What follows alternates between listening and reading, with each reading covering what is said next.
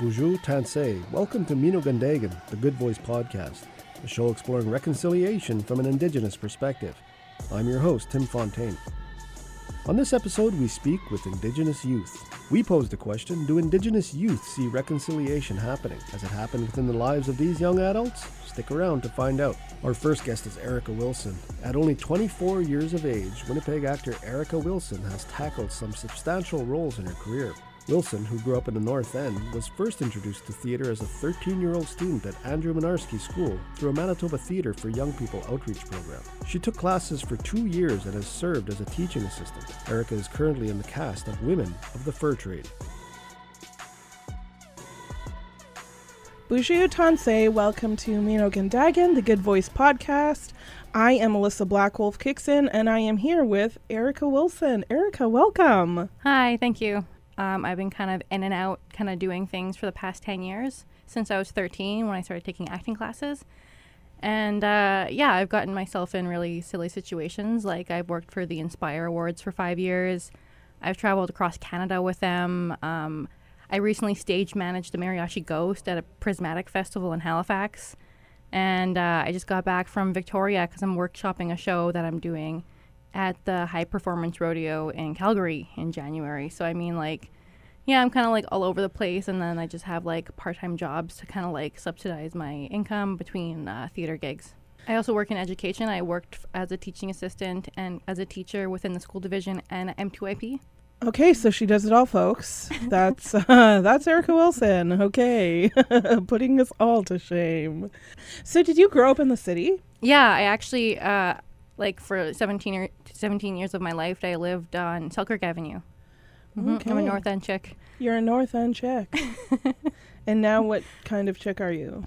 Uh, I live on Lilac and McMillan. Where where are your people from? Where's your family from? Ooh, that's always been a really uh, like touchy question because Mhm. like because I'm Métis and my dad's like Anishinaabe. My mom didn't really let me get to know my dad's side of the family, and her side of the family refused to acknowledge that they were Métis. They always said they were French. So my mom's side was a little wacky, and then my mom excluded me from my dad's side and never really got to know them. I know some of them are from Duck Bay, and I think my mom's side is from Saint Laurent. Yeah, other than that, like Yeah. I don't know the full history. I just know that I have brown skin. now we're in this super fantastic uh, space age of reconciliation. you know, we've uh, we've gone full throttle. As as somebody who's uh, a, a young person, because you're 24, right? Yeah, just turned 24. You're 24. You are doing everything you, within the theater community, and you know, education wise too. Have you seen any changes made to your industry since the TRC released the 94 calls to action? Mm, yeah, because I think it got released like nine or ten years ago. It was like 2009 or 2008 that the TRC came to action. It's really it's really weird for me because I've um, I have this thing where I kind of still feel like I'm an emerging artist or like I'm a new actor in Winnipeg, but it's like no, I'm, I'm not. It's just it's really hard to get into certain groups of theater cliques. But I've noticed since like this era of reconciliation, especially with the educations and arts, I feel like it's like tokenism. Like it's not really mm. there. They're just doing it as another way to get a grant. And Indigenous mm. artists don't get those grants, but the whiter theater artists do all the time and they get these grants to search out reconciliation for their company or for themselves and stuff. Those words are new in the, in the last 10 years. So, I mean, like, it's all fine and dandy, but like when a company is trying to grab like at least one indigenous artist, like, mm. ooh, ooh, come work with us, come work with us. And you realize you're not there as an artist, you're there as a check, like a check mark. What is what does reconciliation mean to you? Uh, yeah, I've thought about it a lot actually. before I think we all have. I googled reconciliation before I got here, and in Jan- Jan- somewhere in January 2018, they redid a video on like the government of Canada's website on what is reconciliation. It was a panel of like Indigenous people talking about what reconciliation is. It's been like eight or nine years since the TRC came out, and you're having this what is reconcilia- reconciliation conversation. I remember I think only like seven or eight out of the recommendations between a municipal and like government have been initiated. Mm-hmm. And I remember thinking to myself, like watching this video, I'm like, well, they're talking about like public sectors and private sectors and the government and stuff. What wasn't really touched upon was like self reconciliation. I think it's really important as like having to have terms of fighting with what my identity is, people telling me what my identity is, and people forcing me to tell my story about my identity. It took me a long time of being very angry of who I was because I remember my cousins making fun of me for my skin being too dark when I was a younger like a little kid. And I remember just like really not liking myself because uh, there was a point when I started emerging that I was like oh people only want the token Indian or whatever. So it took me a while to like reconcile like hey like you're gonna be okay like just like accept who you are. Understand that your mom and everyone did these kind of types of things to you for a reason growing up mm-hmm. i'm like one out of like the four people in my immediate family that's successful. It mm-hmm. says a lot. It says a lot, but it also it is a start, right? yeah. So like i've been reconciling like with my family just being like hey like i know things weren't done properly and you've had a really difficult time in your life but like i'm no longer going to hold that against you. So i feel it's like really important for like reconciliation to happen within families and within people's lives and self-esteem because like once we're able to like get out of this slump and like gain more self-esteem and uh, reconcile with ourselves i feel like that will help a lot of healing and it'll help a lot of people kind of like understand that they're worth it and they don't need to um, have these like negative down spiraling lifestyles. They can start new and they can just accept themselves If you had a magic wand, a magic reconciliation wand, what is the one thing that you feel like you would change immediately? You know how like I just thought of this now.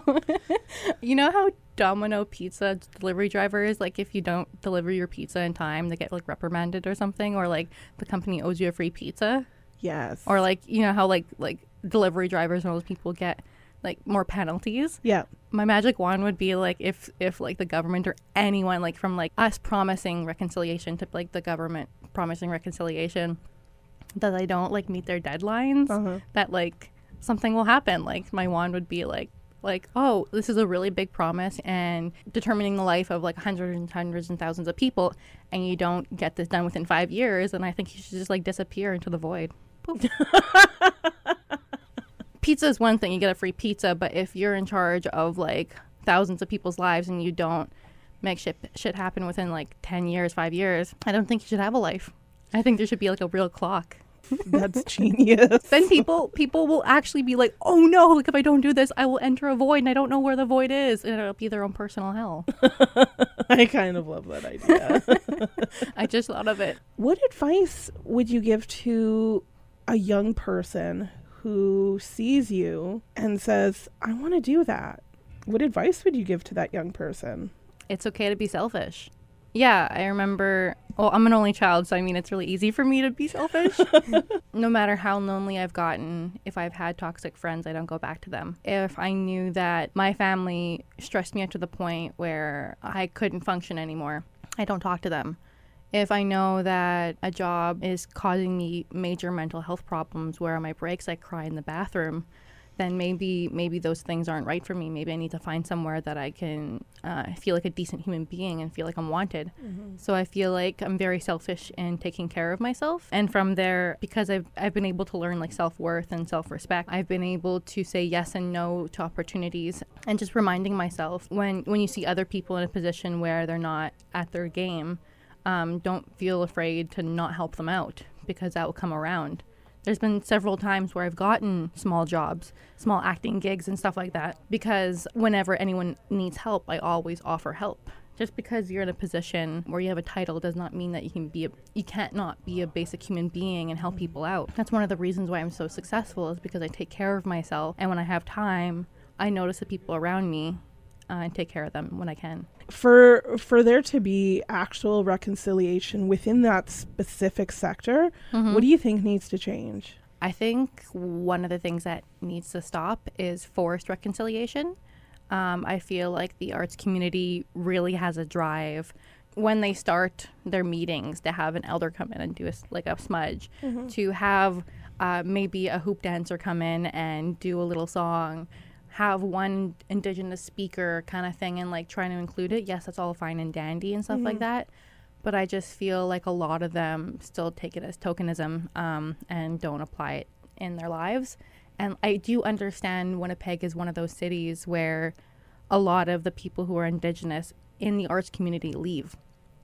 It's a known fact that all the artists leave Winnipeg because there isn't anything here. The education and the safety nets of other indigenous people aren't in like Vancouver or Toronto and other places. So I think Winnipeg and the arts and theater community should stop forcing it and just honestly just let people in just Yeah. regardless of their indigenous or not because i know it's always like oh yeah look we have this let's exploit this kind of thing uh, and there's, there's a lot of exploitation not even with indigenous issues but like any issues. It's always about exploitation and this fact that like oh we console and you we reconcile with you. But i just feel it's a bit cheesy. And i feel people should just be more natural and just like not force indigenous people to re-bring up trauma in theater and just allow them to tell the stories that they want to tell. I went to go see whiteface at the winnipeg uh, fringe Oh my god, it was amazing. I love the show. The one I actually struck a tear um, when um, I have her on Facebook. Her name is Lady something. Um, but one of the things that she said was, I don't want to tell stories about trauma. What if I want to tell stories about flowers? I love flowers. Yeah. And that hit me because, like, yeah, I think it's really important for Indigenous people in, in the arts not to be stuck talking about the color of their skin, but to be able to talk about whatever they want. It is so epically true that we often get pigeonholed in these in these specific roles and it almost it almost changes our biology as artists as you know actresses comedians uh, playwrights it it really does i've seen so many people in the art scene Mm-hmm. just transform and i don't know if all the transformations have been healthy. And i feel like the climate that we're living in right now is probably not the healthiest one Mm-hmm. especially when you have people who are still struggling with their identity uh, you know of of being indigenous. And then you have all this sort of like forced reconciliation from a non-indigenous perspective.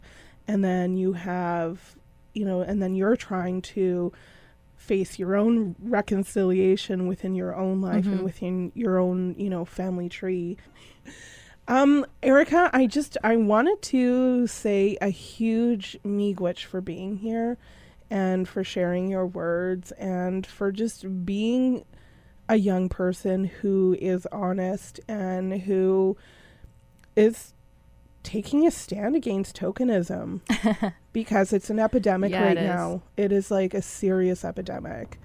So I just, you know, miigwech for being so heckin' awesome.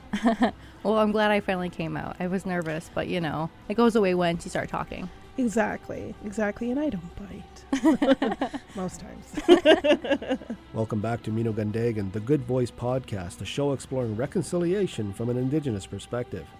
We just spoke with Erica Wilson. Be sure to check her out in Women of the Fur Trade, playing in the Dalnavert Museum December 11th to 16th. Up next, our second guest is Kevin Settee, co founder of Red Rising Magazine, a proud father, geographer, and a local Anishinaabe activist, and former president of the University of Winnipeg Students Association.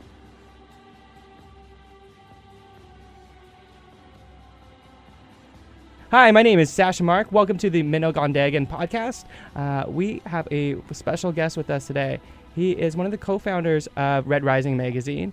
He uh, is on the National Film Board here in Winnipeg, and uh, he's a local West Ender. And I just re- recently found out him and I are both alumni from the same high school. So let's welcome uh, Kevin Settee to the podcast. Do you want to talk a bit about who is Kevin? You know? Uh, yeah, I My name is Kevin. I uh, grew up in the the West End, downtown West End, like yourself. I went to Greenway, Oh. and then I went to Gordon Bell. Graduated from Gordon Bell, and I went to the University of Winnipeg straight out of high school. And I'm literally still working on a three-year degree. I had a a transplant that kind of set me back, and I was on dialysis for a few years, so that took up maybe three or four years of my life. And then i just started from scratch back in university. And then i took two years to work with the students union. And then i just did my last year and i have like one credit left. So that's been like the last 10 years of my life pretty much. I've co-founded red rising when i was maybe about three years ago. That's been fun. That's created a lot of cool opportunities for uh, the collective and for people in the community. So No, it's great. It's, we both grew up in the West End. How do you think, uh, you know, growing up in the West End,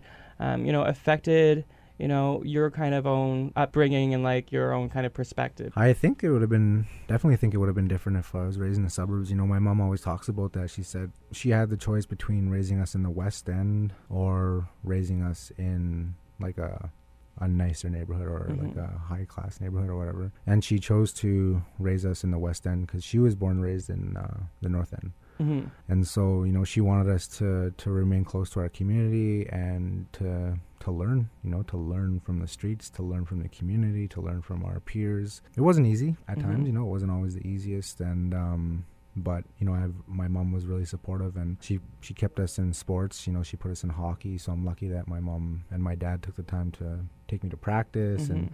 They sacrificed a lot and they paid money for me to so hockey was a big part of my my upbringing in the west end you know i played for orioles i played Oh, for fun. robert a steen i played for isaac brock and then eventually i went to play for tyndall park and then i played double a and i played summer hockey and uh, so my yeah my family sacrificed a lot for for me to play sports and so that was like my younger years and you know i didn't really care too much about school um, Mhm. hockey was the biggest the biggest thing in my life then I went to Gordon Bell, and that's you know I learned a lot there too. I learned a lot from other students. I learned a lot from teachers, and you know just being there. You know, there's it's, it does have a reputation of being a, a rough school, but you know, from my experience, it, it wasn't it wasn't really like that. No. You know, there's other schools, you know, that you know they had more drugs. Uh, you, there was stuff on the news that was always happening at different schools, like Kelvin and you know Sisler, and so I really don't know why we we had the, this reputation because. Like I'd see fights, obviously. Like Yeah. there's people who get maced. There was, you know, stuff that happened. People bring guns to school, whatever. But it wasn't like, and everyone got along. You know, like the the jocks hung out with the hippies. Um, you know, there's a lot of newcomers in grade eight and grade nine. You know, we all hung out together. You know, Yeah. we played football at lunch. We, you know, played lacrosse together. We played sports. We were in classrooms together. Like it was a pretty pretty close group of people and everyone knew each other. And so, you know, that's one thing that I really loved about Gordon Bell is that everyone knew each other. Everyone kind of respected each other and um, growing up in the West End and going to schools, you know, like inner city schools, uh, was you know an important experience for me. But um, I, I also felt like um, there was aspects of it where I was missing, you know, a connection between me and my indigenous indigenous culture, you know.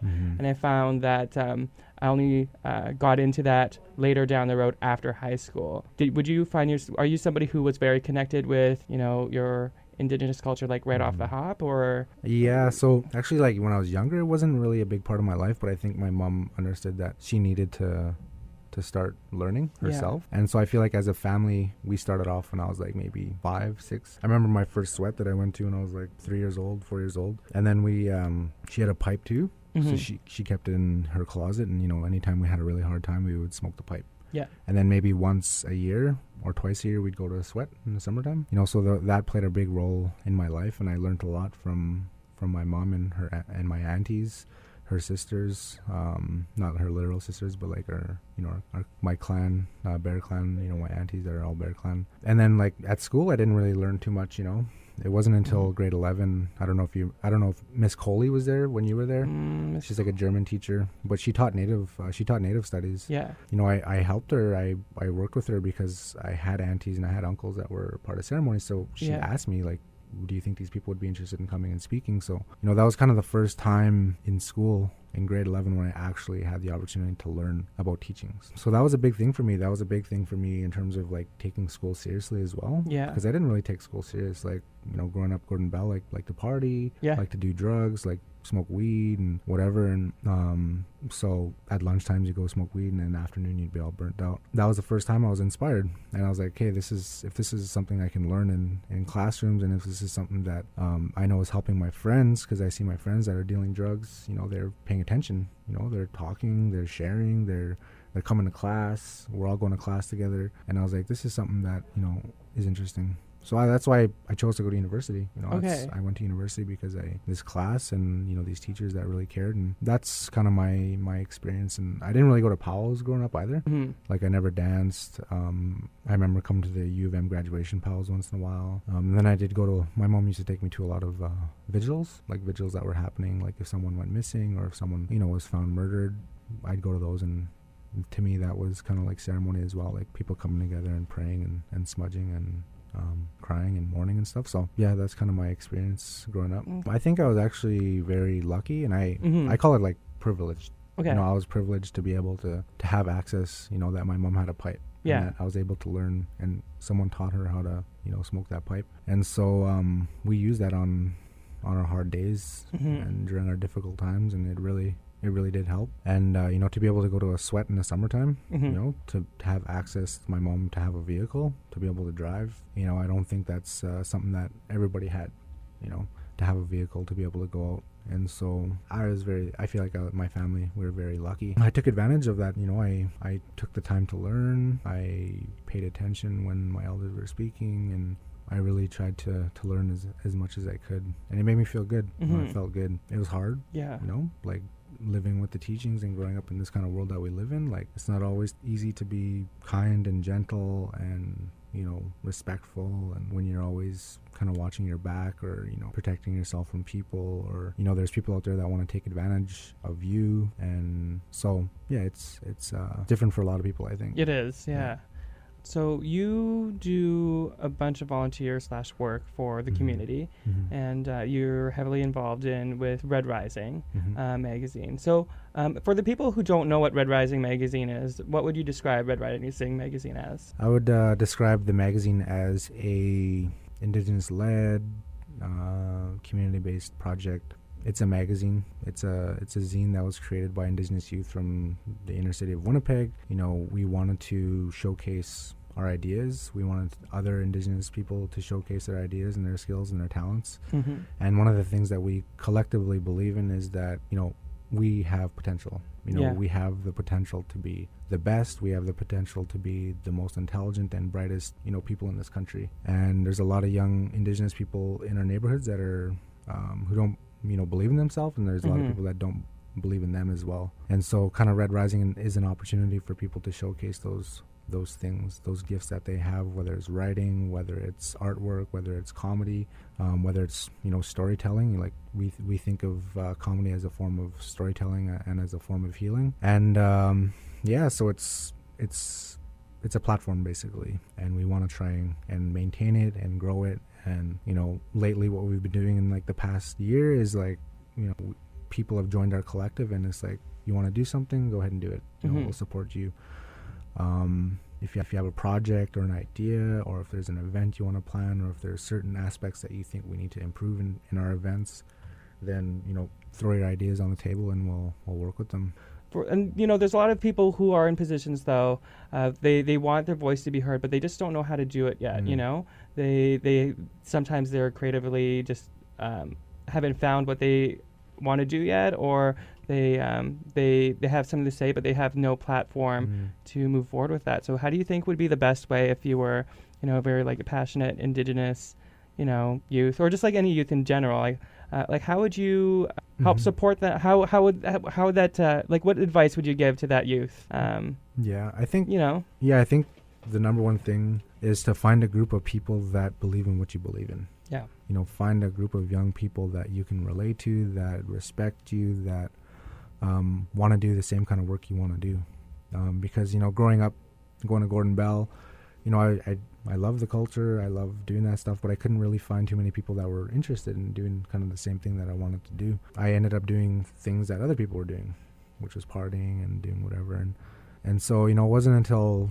university even after university that i could that i found a group of young people that thought the same way I thought, that cared about the same things, that kind of went through some of the same things that I went through, but you know, didn't want to drink, didn't want to do drugs, and want to kind of wanted to try and you know change things in our communities and do different things. And and you know one of those people was Michael you know Michael Champagne. Yes. you know he invited me out to one of uh, his meetings there on West Broadway. And I remember thinking holy shit who's this guy? Like this guy's got some pretty awesome ideas. And and um, so he he invited me and you know he welcomed me into this this his his group and the work that they were doing. And and I went to the bell towers and um, you know he inspired me to start organizing in the West End and downtown. And and then Idle No More came in you know 2000 I think it was 2011 and so I mm, you know that sparked a lot of stuff for for our people to change and getting involved. And so yeah I was able to find a group of young people that you know kind of thought the same things that I thought. And you know the other kind of advice I would give as well is um, you know to um, be kind of fearless you know Mhm. to not let you know what people think about what you're doing um, you know not to let those people bring you down. Um, and there's going to be a lot of people who don't agree with what you're doing but you know if, as long as you know what you're doing is coming from your heart and it's coming from a good place you know for for the people then i think that's that's good. And you know i think the other thing that i'm i have been learning as well and trying to learn is um you know the role of you know women two spirit in in organizing and um really you know not giving that space but just moving stepping back sometimes and just allowing you know women to do that work because there's a lot of men in the community that are outspoken and doing doing a lot of work but and women aren't getting you know the recognition for for the work Mhm. that they're doing. And so you know trying to do that and and um being aware being aware of that um yeah. And then there's also um you know being aware of white people as well Mhm. you know within our communities that white people aren't you know co-opting too much of our ideas and that you know people are being fairly compensated for the work that they're doing and you know not to let non-indigenous people steal steal your ideas to make sure that if you're working with non-indigenous people to make sure that you know you're getting fairly compensated and you know I heard this from one of my friends. I'm not going to say their their name, um, but you know, a couple weeks ago they said, you know, indigenous people or non-indigenous people, white people have been have benefited off our misery and our pain, you know, through residential schools, through these systems, through you know the justice system, um, and now that we're starting to get stronger, they want to capitalize and make money off of our art. Mhm. They want to capitalize and make money off our um, our spirits, off our medicines. They want to make money off our fine arts. You know, whether that's through grants, whether that's through um, filmmaking, whether that's through magazine, whether you know white people using our hard work and our love and our beauty for themselves Yeah. you know there's a lot of non-indigenous people out there that are um, real allies and are Mhm. doing real work and putting their bodies on the line and creating opportunities for indigenous people without you know ripping them off hmm and that's what we need we need allies that are going to be there and not fucking take advantage of us No, exactly. And I think that's the. Tr- Thank you for uh, sharing Mhm. that. So, Kevin, is there anything else that you want to plug before we sign out? yeah just um, you know if you have an opportunity to really support you know the young indigenous people that are just starting to find their voice um, you know there's a lot of people out there that are outspoken that are learning that are sharing that are challenging white supremacy. They're they're challenging colonization. Um, they're challenging the spaces that they're in and they're challenging the people.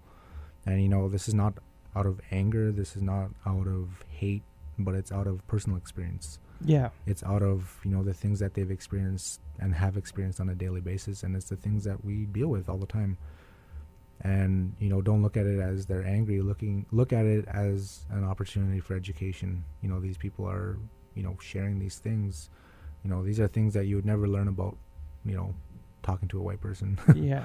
so if someone's has something to say, you know, whether it's about whiteness or cultural appropriation or um, oppression, you know, just be an active listener.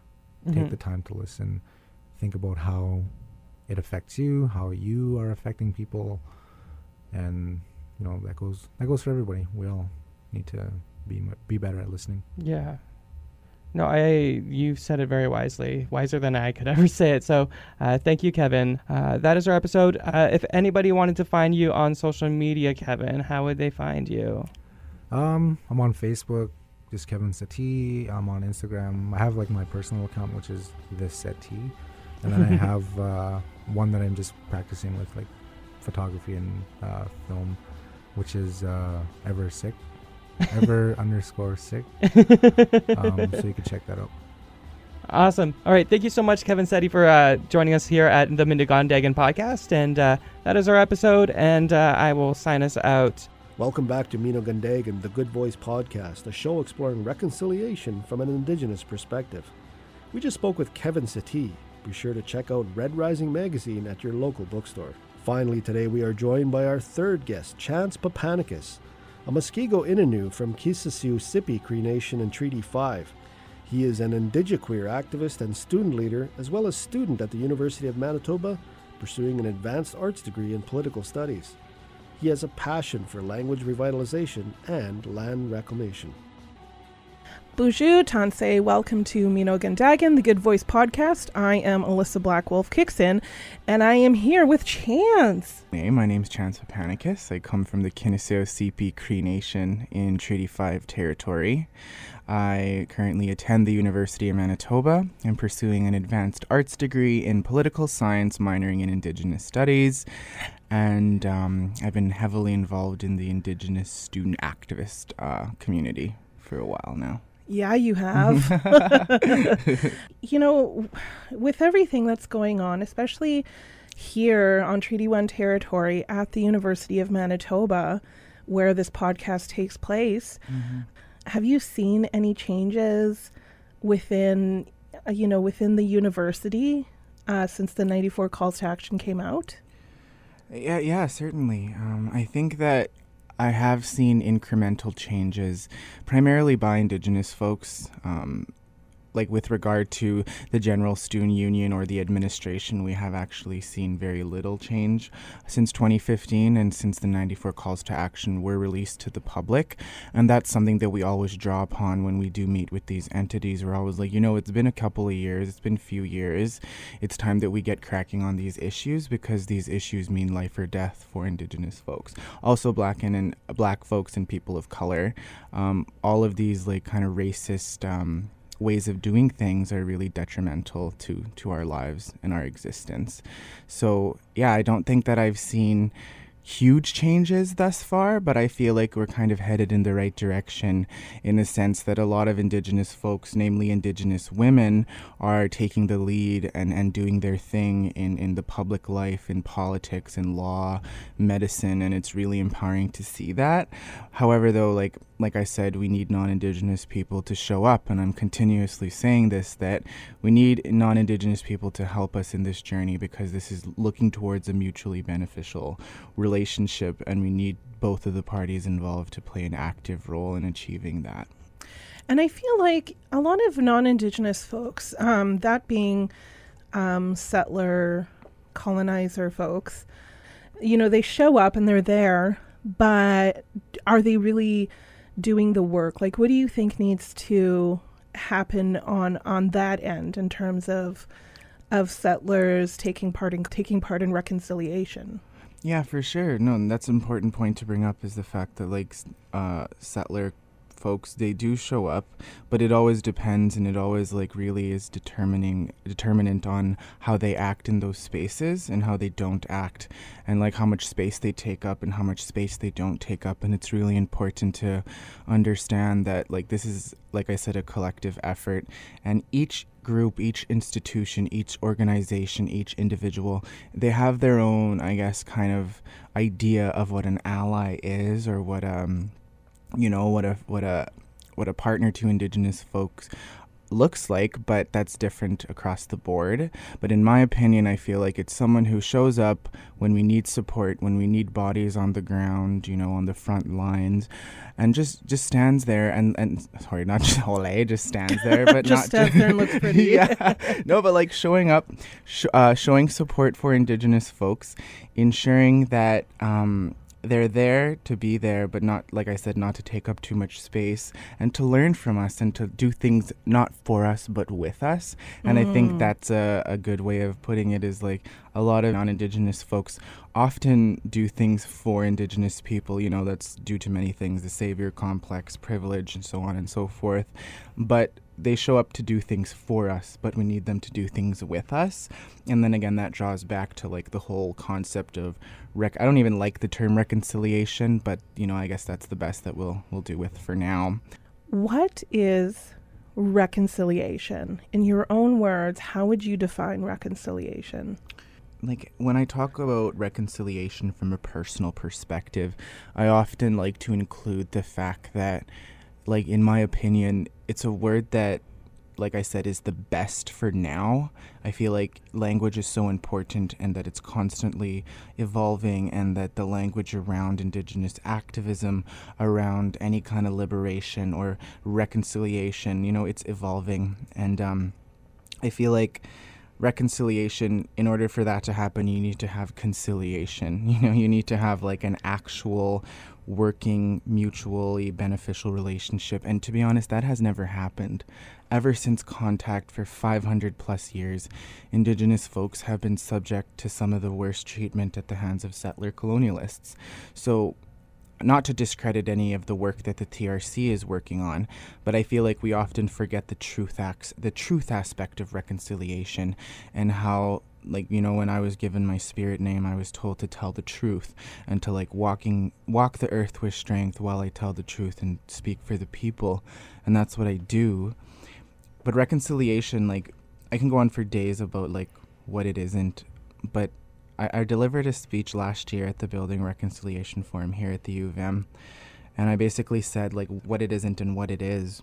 Like all these problems that we have as Indigenous people are because of something, and this society needs to recognize that and do everything within their power, within their respective say, work, uh, work, uh, field of work, community, group of friends, whatever, to like contribute to that because we can't do it alone and reconciliation we need to like learn about each other learn each other's songs and dances and and foods and languages and and create a, a country where or a space where we can genuinely benefit from each other's cultures. Instead of cultures kind of clashing cultures trying to dominate you know we can have an equitable society. We just need to work better together as a collective in achieving that but it always boils down to like the system and how it teaches us to like be divided how it teaches us to to hate on one another. It, you know it sets up all these physical spiritual and emotional divides within society. And then we fall victim to that because we are we're accustomed to that and we are designed to like comply with that. But the system needs to change as well. But like i said that's a part of everyone's duty and we need to like actively play our role using your positions of power in government and business to like create policy, create practices that help indigenous folks not get ahead, but you know, get to a place where we can feel as though we have purpose, feel as though we are, are loved and appreciated in this society. Have you seen any type of reconciliation happen? In order to like achieve these these mutually beneficial relationships and in order to respect truly indigenous people and their territory and their sovereignty you have to you have to be made uncomfortable in certain situations like I've heard the saying, you have to become comfortable with being uncomfortable. Mm-hmm. And that's so true because a lot of the conversations that we've been having are about like student union autonomy and how, as Indigenous folks, the fight for education is entirely different than non Indigenous folks in the sense that governments often have the due diligence to fund our education, to create systems of equitable education for Indigenous folks. So the fight for Indigenous education is entirely different and the UMSU has really never done a good job at genuinely advocating for indigenous folks. Now, mind you, there are the, the small wins. Like the the UMSU is a rather prosperous and wealthy institution. It owns and operates nine businesses. Um, it's a multi-million dollar organization, and they actually did set aside five million dollars uh, for indigenous students in the in the form of bursaries and scholarships Mm-hmm. But then again, what what the U- Indigenous Student Association could have done with five million dollars goes beyond my imagination. you know, being a, as being an uh, executive for for a while, I'm not anymore, but I used to. That money we could have turned it into something absolutely beautiful. Mm-hmm. I'm not saying that we're not grateful for that, Yeah. but you often see that in society where richer, wealthier institutions and entities they just throw money at folks. They'll be like, "Here's 10 million dollars for Aboriginal languages. Do with do what you please. And your money's great. We want it. Give us more." But Yeah. it's also like you need to do more. Writing a check and signing a check is so easy, yeah. and you need to like just do more. Like I said, show up to the protests, show up to the to the and aid people's on the front lines. You know, donate to causes like when Standing Rock was going on. If you have the money to donate to them for the water protectors, donate to them. You know, Yeah. there's different ways that you can help. So, but just to sorry, I veered off. But to go back, reconciliation has been driven by Indigenous people Yeah. uh, Indigenous students at this institution. Non Indigenous entities like the administration and UMSU often are hindrances in the sense that we have, it's, it's no secret that we've had a lot of conflict with the administration and with the UMSU with regard to like, um, just disrespectful circumstances where they have just blatantly disregarded us and our existence and our safety and our security. You know, with the it's okay to be white posters, the response that we received was whack. It was we didn't it was no good. It was they didn't put any preventative measures in to prevent that from happening again and simply put no, but by indigenous folks yes. We have been working towards this. We just need non-indigenous people to show up. Yeah. I don't know how many times I can say that. I think I think the work that you're doing and that you continue to do is it's really important, but I mean, you know, do you get paid for your time? Um, That's a part of reconciliation, right? Right. Yeah. Do you get paid for your time? Which brings me to my last question. And, and I know you're on the youth episode because you're still, you know, you're still you're still young. You're Mhm. still considered a youth. Yeah. But there's a lot of younger youth out there who um, may not feel the support of their community, who may not um, have the have the right, you know, sort of chosen family. Mhm. Um, what what advice would you give to youth who who look at what you do, look at how how strong you are in this community and how how vocal you are? What advice would you give to them? First off, like it, it, it, like you said, it's it's it's hard work, and oftentimes, as Indigenous youth activists, as Indigenous activists, just in general, we are unpaid. We are um, not reimbursed for our time and our energy, and our knowledge and our stories, and that's something that you know is troubling. But it's also like the work itself is so rewarding. You know, like when we plan events, when we do things like planning national summits about racism or national youth gatherings or elders gatherings when we you know when we see through that process and when we walk through it and then when we see it at the end and we see how much change we can bring forward to our communities it's so empowering. And you know like oftentimes like like you know like five six seven years ago i was never this like active. I, I never pictured myself as someone who would go to the front lines and and you know stand in the face of death for my Mhm. people. But i found my medium and that was writing. I love poetry. I love writing short stories. I'm you know in the process of writing a novel. So i, I honestly found my medium to express my voice and then i took it elsewhere. I took it to the activism community to the law to academia and I furthered that. And just finding your medium and knowing that your community, although it might not support you right now, you know, in general, no matter where you go, you'll find someone who like genuinely is empowered by you. And if you can change the mindset or the life of just one person in your lifetime, you have done your job in this society. And just work within your capacity. Don't work too hard. You know, don't starve yourself. Don't don't burn out you know really do work within your capacity and, and love yourself while doing this because you'll never ever be able to do this long if you burn your body and your spirit out right now so Mhm. And those are wise, wise words. as somebody who's experienced the burnout and you know has had to take hiatuses um, those are such valuable words and it comes from a place of experience but i just i wanted to thank you so much for being on the podcast today and uh, for sharing your your oodles of knowledge um, so just want to say miigwech Well, Nanaska Mona Lisa, thank you for having me. Welcome back to Mino Gandagan, the Good Voice Podcast, a show exploring reconciliation from an Indigenous perspective.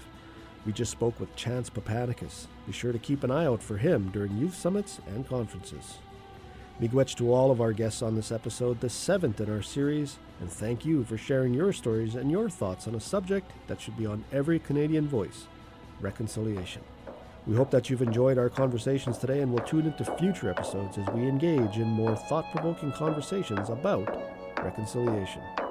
We'll close off our episode with a track from Kelly Fraser. This is Fight for the Rights off the album Sedna. Check out more of her music at Fight kellyfrasermusic.com. for the rights, for the rights of our people. Fight for the rights, for the rights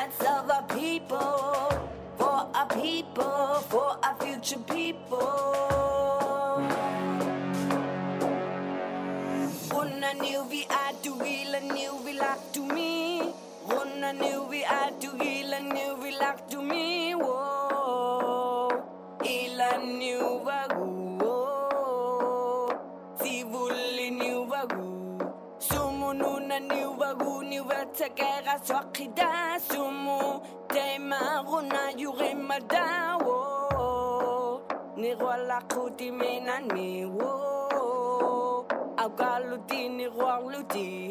Tana inu kayunu na. Inu silimanu na bu. Ami suni kauni ni tamani lektu.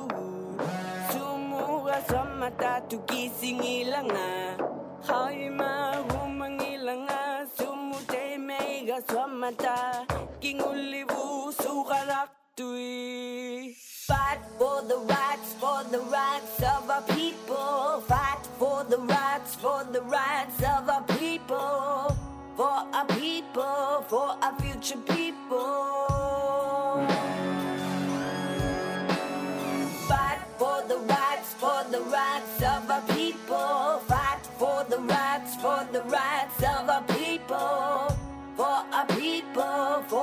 our future people.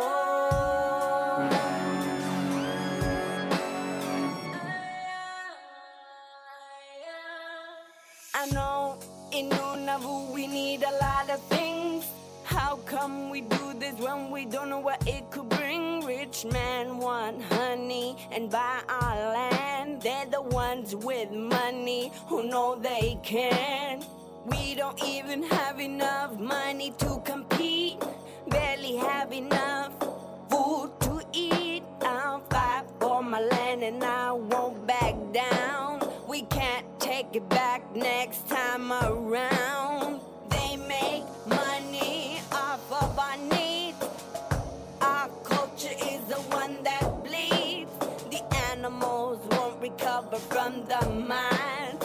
Our land will become the scene of a crime. Left with nothing left to die. So here I am asking, asking you why.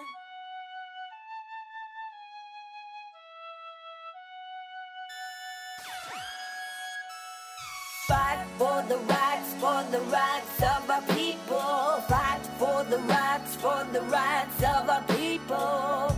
For our people, for our future people.